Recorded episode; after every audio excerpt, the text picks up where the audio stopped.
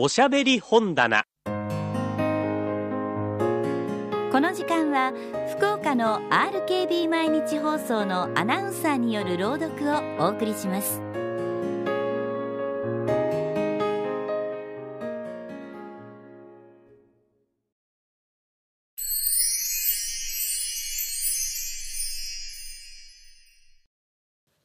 芥川龍之介作舞踏会。前編。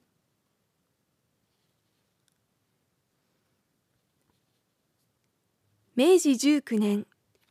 11月3日の夜であった。当時17歳だった坊家の令嬢明子は父親と一緒に今夜の舞踏会が催されるべき六名間の階段を上っていった明るいガスの光に照らされた幅の広い階段の両側にはほとんど人工に近い大輪の菊の花が三重の間垣を作っていた。菊は一番奥のが薄紅中ほどのが濃い黄色。一番前のが真っ白な花びらを房のごとく乱しているのであった。そうしてその菊の間垣の尽きるあたり階段の上の舞踏室からはもう陽気な管弦楽の音が抑えがたい幸福の吐息のように休みなくあふれてくるのであった。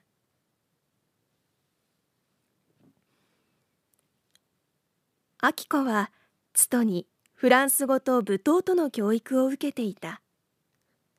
が正式の舞踏会に臨むのは今夜がまだ生まれて初めてであった。だから彼女は馬車の中でも折々話しかける父親に上の空の返事ばかり与えていた。それほど彼女の胸の中には愉快なる不安とでも形容すべき一種の落ち着かない心持ちが根を張っていたのであった。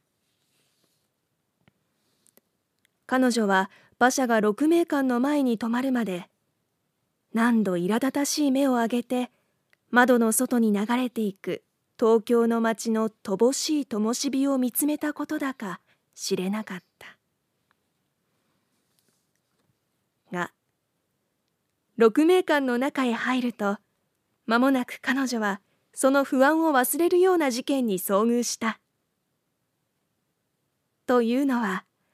階段のちょうど中ほどまで来かかった時二人は一足先に登っていく中国の体幹に追いついた。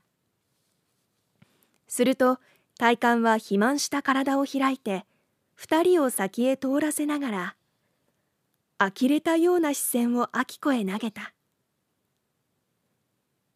初々しいバラ色の舞踏服。品よく顎へかけた水色のリボン。それから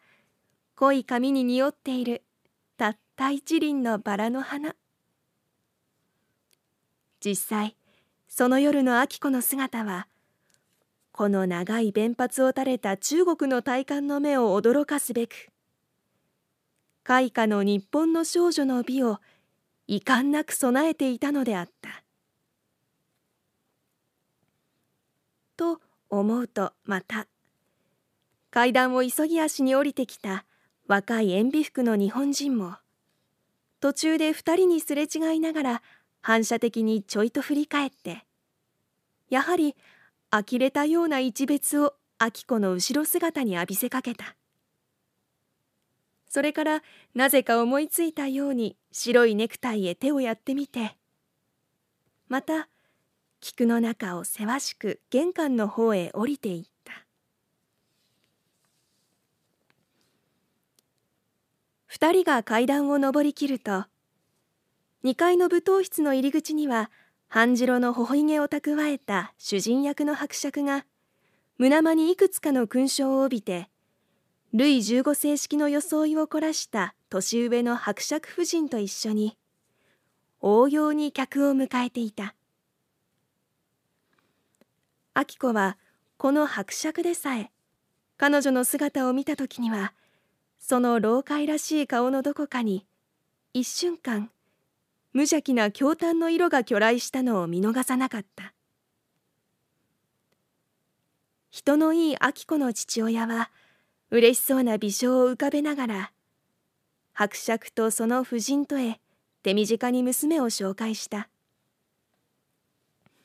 彼女は周知と得意と変わる変わる味わった。がそのいとまにも健高な伯爵夫人の顔立ちに一点下品な気があるのを感づくだけの余裕があった。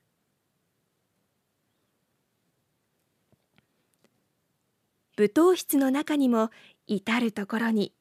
菊の花が美しく咲き乱れていた。そうしてまた至る所に相手を待っている婦人たちのレースや花や象牙の扇が爽やかな香水の匂いの中に音のない波のごとく動いていた。明子はすぐに父親と別れてそのきらびやかな婦人たちのある一団と一緒になった。それは皆同じような水色やバラ色の舞踏服を着た同年配らしい少女であった。彼らは彼女を迎えると小鳥のようにさざめき立って口々に今夜の彼女の姿が美しいことを褒めたてたりした。が彼女がその仲間へ入るや否や見知らないフランスの海軍将校がどこからか静かに歩み寄った。そうして両腕を垂れたまま丁寧に日本風の会釈をした。明子はかすかながら血の色が頬に上ってくるのを意識した。しかしその会釈が何を意味するかは問うまでもなく明らかだった。だから彼女は手にしていた扇を預かってもらうべく隣に立っている水色の舞踏服の令状を振り返った。と同時に意外にもそのフランスの海軍将校はちらりと頬に微笑の影を浮かべながら異様な悪さを帯びた日本語ではっきりと彼女にこう言った「一緒に踊ってはくださいませんか?」